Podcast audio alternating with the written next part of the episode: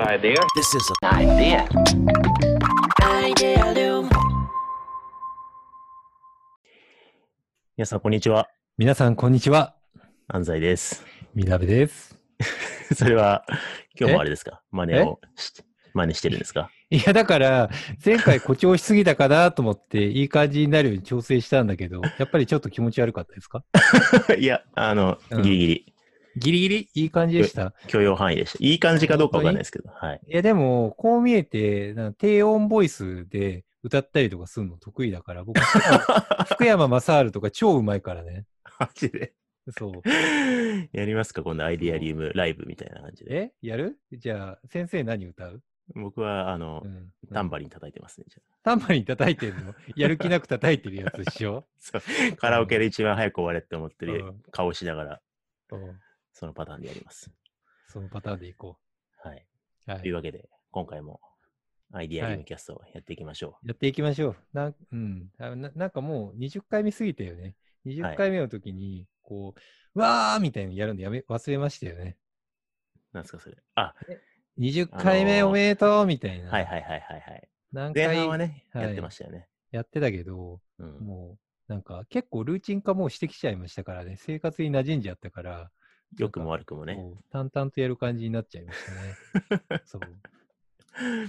でも結構あ、あの、ポッドキャストの発信も増えて、ね。で、あの、赤色とね、青色のね。バナーの色変えてから、うん。更新状況が可視化されて、そでも結構いい感じで記事とね、ポッドキャストうん交互にやれてますよね。う。あ、そうそう。結構、ポッドキャスト聞いてくださってる方多くって、なんか最近、Spotify で聞いてる人がめっちゃ多いんですよね。あ、そうなんだ。だから多分、Spotify の方をブックマーク、なんうかん。入れといていただいて、で、そこで聞いてくれてる人が、なんか、今60%くらいなのかな？だかへえ。ら、なんか、多分、何回もずっと聞いてくださってる方がきっと多いんですよ。ありがたい。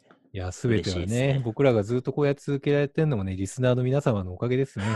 そうですね。うん、感謝をしないとダメですそよ。の通りの、その通りなんですけど、なんか、はい。ね、突然はい。ど、どうしたのかなって思いました。ええか、ええね。いえ、前回、ゴミさんに来ていただいたじゃないですか。はい。はい。ゴミさんに来ていただいて、いろいろね、話をしたときに、やはりね、身近にいる人たちにね、すべて感謝していかなきゃいけないなっていう リフレクションを僕はしたんで、積極的に、まず感謝、1に感謝、3、4、5感謝みたいな感じでやっていこうっていう感じに、今、マインドセットがなってるんで、感謝月間なんですね。そう感謝月間ですねなる。ほど。わかりました。はい。先生に無駄に突っ込んだり今しないんでね。毎回冒頭でじゃあリスナーに感謝する時間作りましょそう。ありがとうございます。いつもありがとうございます。う。いつまで続くかわかんないけそど。う。わかんないね。はい。でね、はい。今回は、はい。なかなか本題に入らないことで、定評があるアイディアリウムですけど、入りますよ、本題ね。本題？本題って何すか？本題を問い直そう。ちょっと前にね、南さんが真面目に記事書いたじゃないですか。真面目に。いつだって真面目だよ。何言ってんの？いや、あのーなんだろうな。こう、パフ熱量っていうか、分量っていうかさ、はい。一時期、なんかこう、うん。リモートワーク以降で組織人事の4 49のポイントみたいな、なんかもうはいタイトルで繊維喪失させるね、はい、49もあんのかいみたいな。で そこで一旦南さんちょっと反省して、ちょっとはい控えめな記事が、にしたりしてたあ、じゃないですか。そうそうそうそう。着眼点大事だそよ、うみたいなね。そうそう。ちゃんとね、ユーザーが読みやすい記事にちょっとピポットしたんですよ。で、最後まで読んでもらえると。でもなんかちょっとパンチ力に欠けるから、そんなにこうバズらないみたいなね。はい。バズらない言うねん。箸休めみたいなね。はい。美味しい漬物みたいな記事だったけど。そうですね。あの、多分、またバズりたくなったんでしょうね。はい。そうですね。ちゃんと本気を出して、今まで本気出してなかったわけじゃないけど、まあね、時間という意味ではちゃんとね、使って書きましたよ、これは。デザインが事業貢献できることを経営層へ説明するメモというね、5月21日にポストした記事ですね。そうですね。これ結構、今時点で Facebook で百何十シェアとね、されてて、だ結はい。構目にした方もいらっしゃるんじゃないかなと思いますが、ツイッターで結構、なんかみんな拡散してくれてねたん、ですよね。Twitter が特にね、だから多分、あの、スタートアップだったりとか、あの、まあ、大きい企業だったりとかで、組織にね、デザインをこう、うまく組み入れようとしたりとか、あるいは、ご本人がデザイナーさん、デザインのことやっていて、で、組織の中でデザインとして活躍したい、貢献したいんだけど、うまく上に分かってもらえないとか、結構、いろんな人が、ね、ぶち当たったことのあるところに対して、どういうふうにこうデザインが貢献できるのかっていうことを、結構体系的にね、整理してくれた記事で。そうそうそう。あれって、結構いろんな会社、事業会社が、もちろんデザイン部署があったときに、経営からしたらね、経営貢献だ、事業貢献、まあ、PL に転換されるような何かを気にされることが多いんですけど、でも、なんかこう、それが今まで取り組んでこなかったデザイナー目線からしたら、それってどういうふうにやればいいんだっけみたいな。いや、でもデザインって PL とかステレオス的なものだけじゃなくって、訂正の良さがあるんだけど、それ信じてやってきたらどうすりゃええねんみたいな。なんかそこで言語的にすり合わないことってすごい往々にしてあるんですよね。うん、で、それをなんか解析して解明して、なんか仕組み化するっていうことを仕事として、まあ僕、ずっとやってきてはいるんですけれども、うん、まあ、そこら辺のなんかこう、あるあるみたいなのをちょっと言語化しつつ、まあ、提示したっていうのが、このあたりの記事ですかね。うん、これ非常に分かりやすく僕も解像度すごい読んでて上がったんですけど。本当に？本当っすよ。あのー、なんか多分皆さんももしかしたらそうなんじゃないかなと思いますけど、うん、デザイン経営とか、デザイン組織とか、はい、まあ、それこそデザイン思考で事業をほにゃららとか、うん、デザイン思考で組織が変わるとか、そのデザインと、まあ、組織とか、まあ、経営ってことが結びつけられるキーワードが固有名詞としてあるじゃないですか。うん、ありますよね。で、割とそれがこう、振りかざされた言論たちはよく見かけるけれども、うん、それぞれがどう関係してるんだっけとか、その辺の解像度が荒いまま、で、なんでそれが大事なのかが、えー、問い直されぬままデザイン組織推進のハウだったり、デザイン経営の問題点とハウだったり、うん、そういうのが格論的に語られたりするから、こう、地図がよくわかんねえなって僕もちょうど思ってたんで。そうっすよね。うん。だそういう言葉を、うん、まあ、あえて使わずに、デザインっていうものがどう貢献するかって言ったときに、貢献の仕方が、これだけあるよって5つぐらい紹介されてるっていうのは結構わかります。そうそうそうそう。なんかこう、デザイナーからしたら、もうデザインが経営に役立つというのは、まあ、過去の歴史が証明しているように、もうそれ以上でもそれ以下でもないっていう認知だと思うんですね。だからデザイン経営ってしたときに、まあ、デザインが経営にとっていいんだろうっていうのも経営者も認知はするんですよね。うん、なんかね、海外とか、まあ皆さんがイメージする。まあ、絶対アップルとか皆さんおっしゃるんだけれど、まあ、そこがデザインに力を入れているっていうのは分かりつつも、で、それでファクトとしてもありつつも、じゃあどうやって内部オペレーションにすればいいんだっけっていうのは、解像度みんな低いまま、デザインと経営を連携させなければっていう、なんかその、なんかこう、な、なんだろう、うん、天井に掲げるものというか、額縁に入れる、なんか五光が指す何かみたいなことだけがあるまま進められていったところはありますよね。うん。うん、なるほどですね。はい。これ、どうします ?1 から5、なんか法則説明ありますか？記事読んどいてって感じですか？えー、なんか先生目線で、なんかこう、抽象化して、なんかこう、お題出しません？な、なぜかっていうと、僕、アイデアリウムの過去回聞いての反省としてあるのが、うん、僕が書いたやつをベースに、アジェンダ立てて、それについてビクロに突きやると、大体僕のパフォーマンスが落ちるんですよ。なんで？なんで？だから、しっかり説明するモードに僕はなっちゃうんですよね。はいはい、はい、でも音、音メディアって、やっぱり聞きやすさだったりとか、はい、抽象的に総括するとこういうことだよねとか、かこういう言葉で聞きやすい、理解しやすいこと違うじゃん。うん、そこが僕、まだあんまりうまいことできないなと思ったから、先生がうまい感じに、まるっと抽象化して、ファシリテーションしてほしいなって、そこをプログラムデザイン先生お願いします。途中でアイデアリウムの反省会するのやめてもらっていいですか、はい、収録中に。だから明確にね、過去形のアジェンダをつらつらとやってるとき、僕パフォーマンスが落ちてるんですよ。えっと、これは、えっ、ー、と、そうっすね、デザインリーダーシップはみたいな感じになってるんですよ、ね聞き。返してほしいですね、過去回のみんなで記事解説会を。そうっすね。うん。そうなんですよ。いや、でも、まあ、抽象化っていういうわけではないですけど、うん。でもね、あのーまあ、デザインっていうものがうん。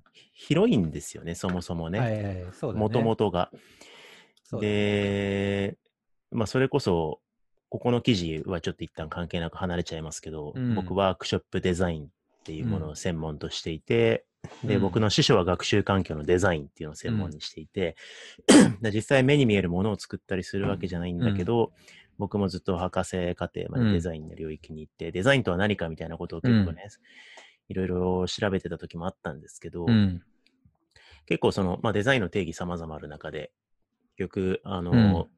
クリッペンドルフっていうね、哲学者がデザインの、うん。こう、まあ、意味論的展開っていう本を書いていて、うん。でデザインっていうのは物に意味を付与するものなんだと、うん。人工物に意味を与えるのがデザインなんだ、うん。みたいなことを言っていて、で、その人工物っていうのがいろいろ、こう、うん。抽象度、軌道があって、それこそ目に見えるものみたいなインターフェースみたいなものもあれば、それこそ組織構造みたいなもの一つの人工物でしょうし、っていうその人工物って呼ばれるものが人の集団だったり、うん組織構造だったり、プロダクトだったり、うん。記号だったりっていうのがあるんだよねっていう整理がなされてるから、デザインの対象がめっちゃ広いんですよね。はい。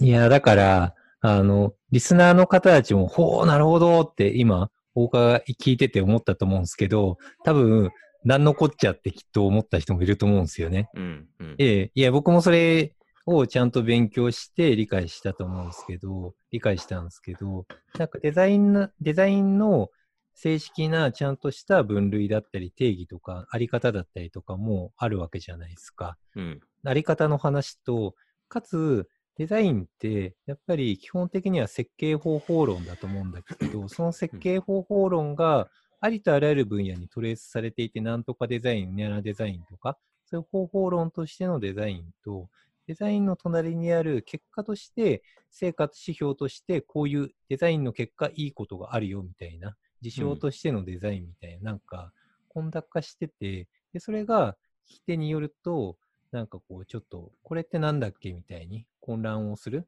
要因ではあるなぁとは、漠然と思ってたんですよね。うん。うん。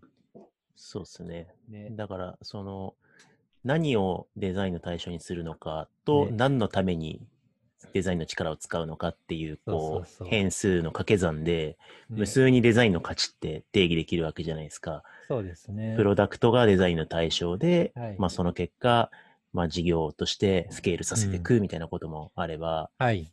作ってるデザインはこう、ロゴデザインとか、うんグラフィックデザインなんだけども、うん。まあそれを通して、えー、マーケティングをこうしてるのか、あるいはこう組織として、はい。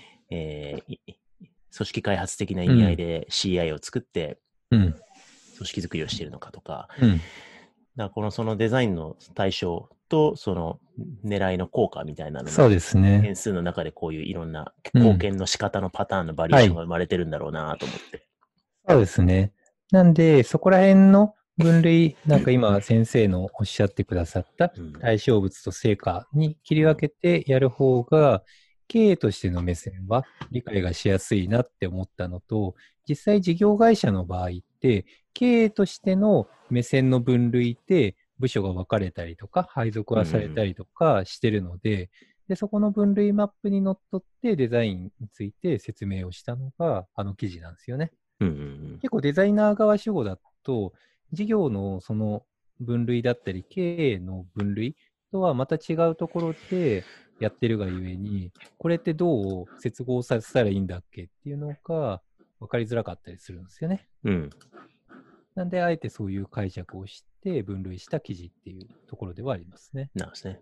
そうそう。だから、デザインの可能性をすごい信じて、拡張性を持ってる人からすると、なんか、あれはミッシーではないって感じられることはあるとは思うんですけど、でも事業会社における現在地図におけるマップの姿っていうふうには僕も思ってます、なるほどですね。うんもっと可能性はあるっちゃあると思う。うんうんうん。まあそういう形で記事の本体についてね、またぜひ皆さん見ていただければと思うんですけど、この記事ね、あの、どんぐりのスラック、社内スラックに投げたときね、社内スラックでも好評だったじゃないですか。なんか社内スラックでも好評だったし、複数人の人に、やさん、今まで読んだ記事一番良かったっすよ。すごい言われたんですけど。その態度悪いやつ誰なんですか？宮部さんがさ、いつもさ、どんぐりのメンバーがっていうときさ、その人格いつも出てきてさ、そいつ大体喋るとき舌打ちしてんだけど。で誰なんそれ？僕、オフィスで会ったことないんだけど、その人に。いや、だから、なんかね、ももしかしたら僕が捉えているどんぐりの一像かもしれないですね。集合としてのね。そう、集合としてはね。僕がなんかね、2N に対して全体会、報告会話してるときに、裏側であの人、なんか、なんだろう、スラックでクソ、クソ、クソリップ的なやりとり延々してるし、雑談めっちゃしてるしね。うん僕を、僕をそういう風に扱っていじるっていうのがブームらしくって、ちょっとやめなさいって言ってるんですけど、やめないんですよね。だから僕の中で、なんか、どんぐりの人っていうと、そう、上、僕に対して上から目線、あ、よかったっすよ、みたいな、来るイメージがあるのかもしれない。うんまあね、わからんでもない。はい。はいうんそそういうい言いたいことはわかりますね。はい実際その喋り方の人に会ったことねえんだよなと思って。いえ、安西先生に対してはちゃんとみんなね、すごい誠実に接するからでしょ。そうなんですよね。だかはいらそう、電体会とかではい CEO みなべが喋った後、僕がうん CCO として喋った時にね、あの反応が全く違うから、あれ同じ会社かなみたい いや、だから、安西さんがさ、初めてさ、全体会で話すときとかさ、なんか、ぼ僕は最初に話して、で、そしたら、クソスレだったから、スラックが、うん。やべえ、これ、へえ、みたいになって、安西さんが話す瞬間に、これは名演説みたいな感じでみんな言い出して、感動したみたいに言って、な。うんすごい真剣に聞き出して、そう、おかしいだろ、みたい話いやいや、な。まあねだけみんなと付き合い長いと思ってんだ。そんな風な、ちょっと、はいあのー上から目線だったかもしれないけど、うん。好評だったじゃないですか。そうで社内ですね。うん。非常に好評で。で、ねみなべさん的にもさ、これ、あの、こうんれ多分、アイデアリウム、あの、外の読者には伝わりにくいと思うんですけど、おまけって書いてるところ、あ、そうですね。みんなおまけでこれ閉じちゃう人いるんじゃない？あ、そうですね。うん。もうここがでもみなべさんが一番言いたかったんでしょ？そうそうそう。いや、だから、ほ本来的な、やっぱり僕、僕らがデザインファームやっている意義みたいなのも、ここにあると思ってるんですよね。うん。なんか、もちろん事業貢献する、経営貢献する、は方法論としてのデザインっていうのは僕らも経済活動をやってる上で当然だし、むしろそこにコミットしてやってるわけなんだけど、うん。でも僕らとしては、やはりデザインの方法論が時代とともにちゃんとアップデートされていかないと、うんやっぱりまあもちろん価値としてもお客さんに提供できるものも価値を失っていくっていうのもそうだし、うんそもそも根本的にやはりその新しい探索を進めて方法論をアップデートしていくって学びの活動としても単純にめちゃくちゃ楽しいじゃないですか。うん。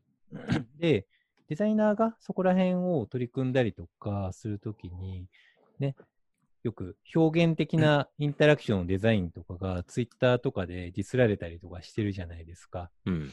ぼ僕、あれすごい好きじゃなくって、なんでかっていうと、もまあ、もちろん、効果実能性に対してちゃんと真摯に向き合って成果を出していく方法論として使うっていうのはもちろんですと。それはもう当然なんだけど、でも、そこに順次過ぎて、なんか新しい方法論を開発していくことをなくしてしまったら未来がなくなってしまうので、そういう姿勢をデザイナーは大切にしていってほしいなっていうのはうん。思ってるんですね。それってワークショップとかでもそうで、絶対 ROI が高い、顧客は喜んで成果が出る方法論ってなってくると、限り方が限られてくると思うんですよね。でも、だからといってそれだけやってたら未来がないじゃないですか。うん。だし、多分そこだけを追いかけ続けてやってしまうと、成果的にもそのうち落ちていってしまうから、やっぱりポリシーとして、それはすごいデザイナーとしてある以上は大切にしていきたいし、だし、なんだったらデザイナーになった人たちってそもそもそういう探求心が、知的好奇心がすごい強い人が僕多いと思うんですよ。うん。多分それが強いくない人ってデザイナーにならないし、そこら辺をなんかアップデートしていく、うわーこんなのできるようになった、面白い、こんなのが理解できるようになった、楽しいっていうのがあるがゆえのデザイナーじゃないかなって思ってるんで、そういう実験文化とか、研究としてのデザインだったりとかをん。大切に、やっぱりデザイナーである以上はしていきたいよねっていうのは常々思ってるし、だからこそデザインファームをやってるんだと思うんですよね。うん。っていうのをめっちゃ書いた。いい話。いい話ですか？いい、いや、いい話だし、うんまあ、ね、実際デザインに真剣に取り組んでる人たちはみんな、うん。ね、エンパワーメントされる話だと思いますし、うん。それちょっとなんで恥ずかしくてななっちゃっておまけって書いたんですか？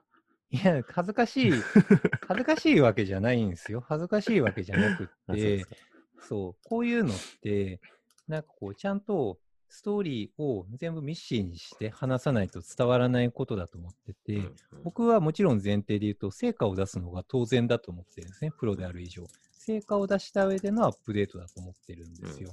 でも、なんかこう、今の話をツイッターで単発で140文字とかでやると、いや、うん成果じゃ出さなきゃダメっしょ、みたいな。感じに燃え上がるのが分かってるんで、なんで、まあ、ちゃんと成果のところは、こういうふうにミッシーなんですよっていうのを伝えた上で、でも、それ以上にこの実験研究というのが大切なんですよっていうのを、ポリシーとして表明したかったっていうのはあるっちゃありますね。なるほどですね。うん、当然ですよっていう。でもこれすごい僕も共感するし、いいなと思うのは、まあデザインっていう意味もそうですし、まあ、このデザインのところにちょっとその研究的側面って書いてくれてるんで、あの、表裏一体関係にあるのかなと思ったりしたんですけど、僕研究、大学の研究をししている人間でもあるじゃないですか。うん。そうするとこれ研究側の文脈でもやっぱこの構造の議論って起きていて、要は研究って社会とか実社会に役に立つんですか？みたいな話があって、はい。そのすぐにこう ROI が出せない、うん時間がかかる領域に、まあ、予算を投下したりとか、国のね、うん税金を使ったりとか、うんあるいはこう寄付金を集まったりとかうんしながら研究予算を捻出するときに、うんやっぱ研究がどれだけ役に立つか、まあ、この経営に役に立つかっていううん。構造と一緒で、社会とか、うんえー産業にどれぐらいこの研究が役立つかって、やっぱ説明できないとお金ってもらえない。そうですね。で、それは確かに大事で、研究者が社会にちゃんとつながって、自分たちのが社会にどれだけ貢献するかって、アウトリーチ活動っていうんですけど、せ説明できないと、研究者としてダメだよっていう風潮ともちろんある。うん。でも、それやっていくと、やればやるほど、現在的な短期的 ROI の話に話が閉じていって、そうすると、すぐにお金になるかどうかわからない、こういう、例えばこういう領域の、こういう文学のこの研究してる人って、社会に活用できないんですかって言ったら違うよね、うん。みたいな。そうだね。そうするとすぐに役立つ研究領域、応用領域だけがこう評価されるとちょっと違うんだよな、みたいなはい話ももろもろ含めた時の学問のあり方って何だったっけっていう時うん。うのん。なんか感覚に近いはいは。ないって思って。あれなんすよね。このあたりの話を、あえて ROI 目線で言うと、ROI が証明されてないかっていうと、実はそういう研究とかチャレンジに投資ってされていて、ただそれが研究をガツって投資したときにフィードバックを得られるのって、ものすごい中長期目線なんですよね。それは5年後、10年後とか、そういう長いタイムラインの話になってきちゃうんですよ。うんで、基本日本経営って、まあ、クォーター3ヶ月単位で1年単位でやってるから、その中では発見できないだけなんですよね。そうですね。でしかもそこの管理指標しかないから、うん、長期スパンでの5年間とかのタイムラインで投資効果みたいなのを発見していったら、絶対それは出るはずなんですよ、相乗効果が。うん実際なんか、日本の研究予算がどんどん縮小されて低かったり、先進国の中ですごい低い方っていう話もあるじゃないですか。うんで、そこの研究みたいなところで、結果この研究予算のなんかタイムラインの海外と国内の比率バランスと、その後のなんか国の大学だったりとか、論文の数値とかのパフォーマンスとかが連関しているっていうのは、なんか実証されてるって、なんかの記事で見たことありますよ。なるほどですね。うん。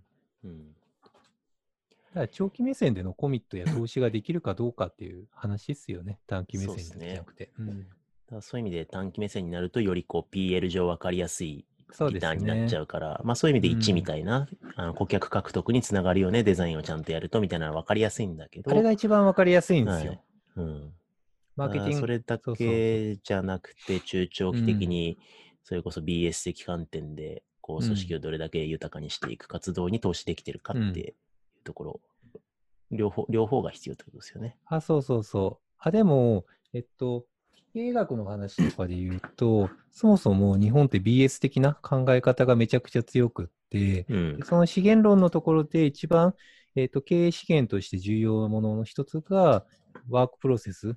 会社内での、まあ、さそのデザインの考え方とかもそうですけれども、うん。独特のその会社における他社が真似できないようなカルチャー、プロセス、そういうことトヨタの改善とかもそうですよね。うん。っていうのがあると、圧倒的な強さになって、まあ、他者が追随しない、結果的なアウトプットにもなってくるよっていう考えが、まあ、資源論であるんだけれども、まあ、そこら辺をね、アメリカの管理型にした結果、資源論が消えちゃって、PL ドリブンになっちゃって、日本の強さが消えちゃったよねっていう人もいらっしゃいますし、うん。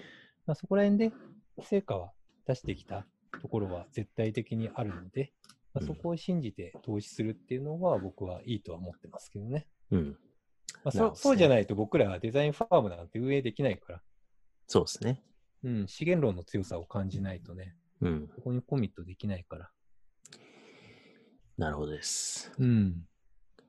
今回のこの、まあ、記事もそうですし、うん音声は、まあ、デザインやられてる方もそうですし、うん、経営者の方にもね、届けられるといいですね。そうですね。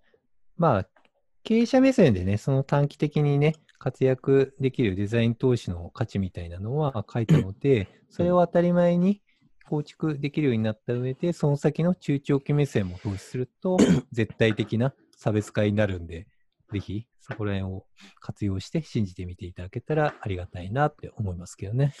もう一回この記事ツイートしようかな。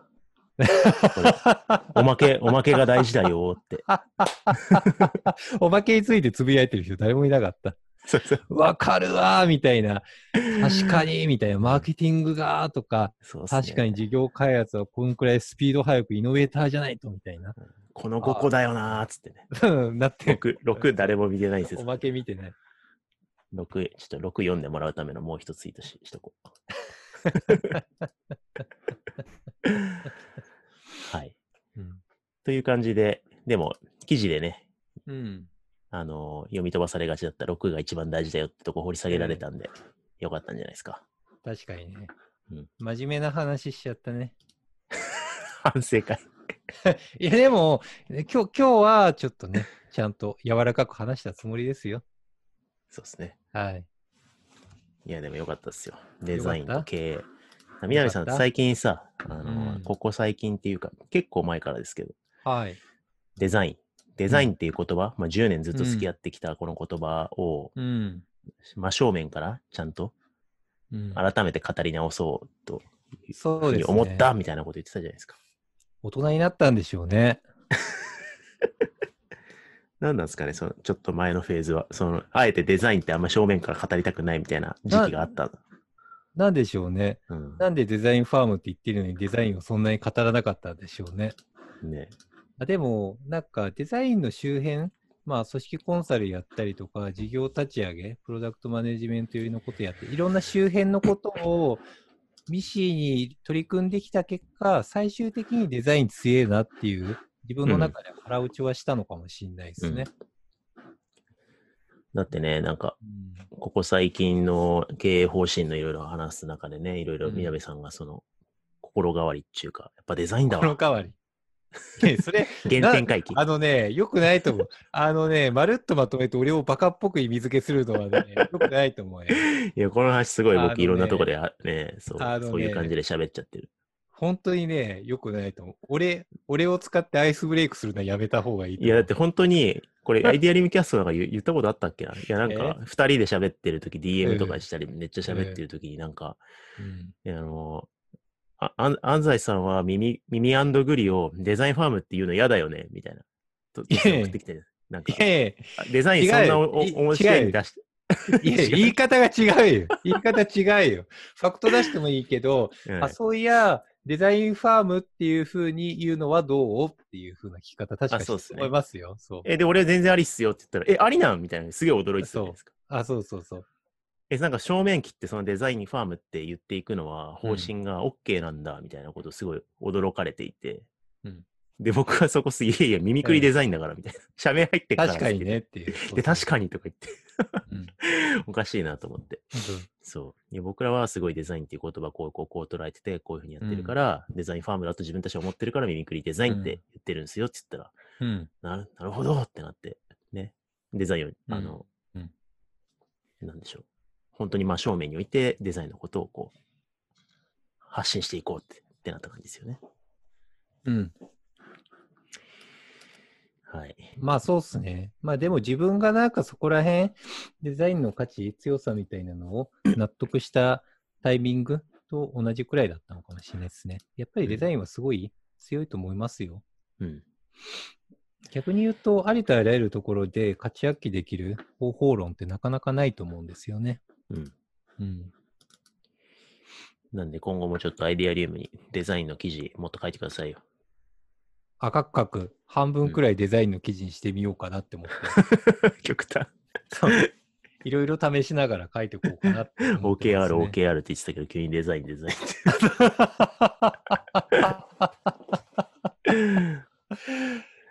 はい。はい。こんな感じで発信していきましょはい。しましょう。う。じゃあ、今回はうん。この辺りで終わりにできればと思います。終わっちゃうの？すんごい顔してますけど、伝わんないんだよな、これ。なんとも言えない表情で。はい。はい。終わりましょう表情ね。はい。終わるの？終わっちゃうの？本当に終わるの？次回もお楽しみに。終わっちゃうんだーありがとうございました。終わっちゃうのありがとうございました。終わっちゃうの？This is an idea. Idea Loom.